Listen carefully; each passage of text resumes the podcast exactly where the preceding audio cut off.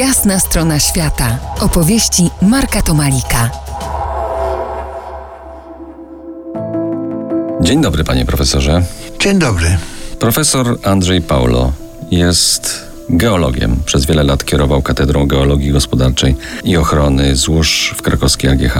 Odbył ponad 25 wypraw naukowych i alpinistyczno-naukowych. Kierował wyprawami badawczymi w Mongolii i na Saharze. Wytyczył nowe, trudne przejścia wysokogórskie, m.in. w Karakorum, Andach i na Alasce. Jest autorem i współautorem wielu podręczników. Od 2006 roku kieruje badaniami polskiej wyprawy naukowej do Peru i o tej wyprawie porozmawiamy dziś najwięcej.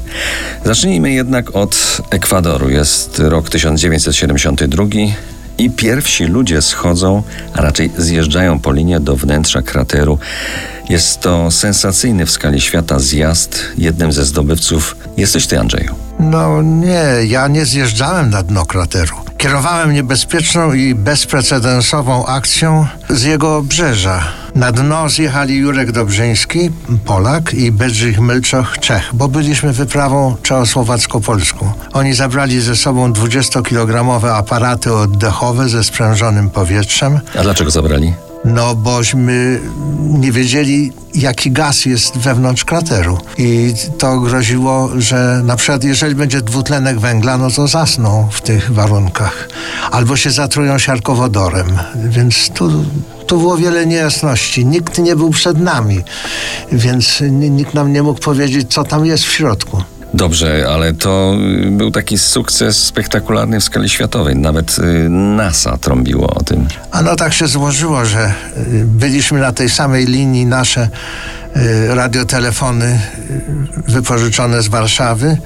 No i NASA akurat działały na tej samej częstości i no, przekazano to, podsłuchano niejako naszą konwersację, bo ja prosiłem, żeby nam nie przeszkadzali przez chwilę, bo jest ważna akcja. A potem y, po NASA natychmiast podchwyciły to rozgłośnie innych krajów.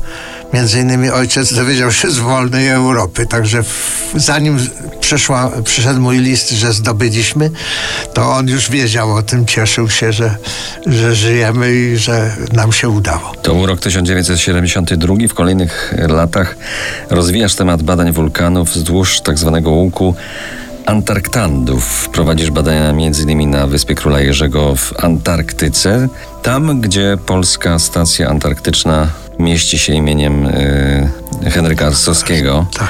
Jak nazywają się te wulkany, które badasz? W ogóle to... A tam badaliśmy przede wszystkim już wygasłe wulkany, ale są jeszcze czynne.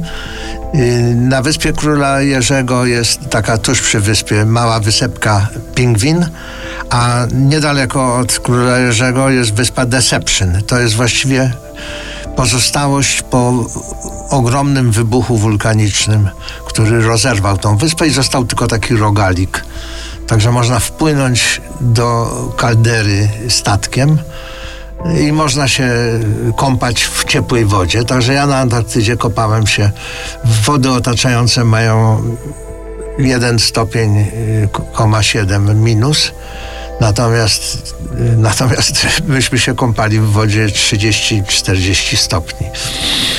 Za niejaki kwadrans ruszymy z profesorem Andrzejem Paulo na wieloletnią wyprawę do Peru. Zostańcie z nami po jasnej stronie świata.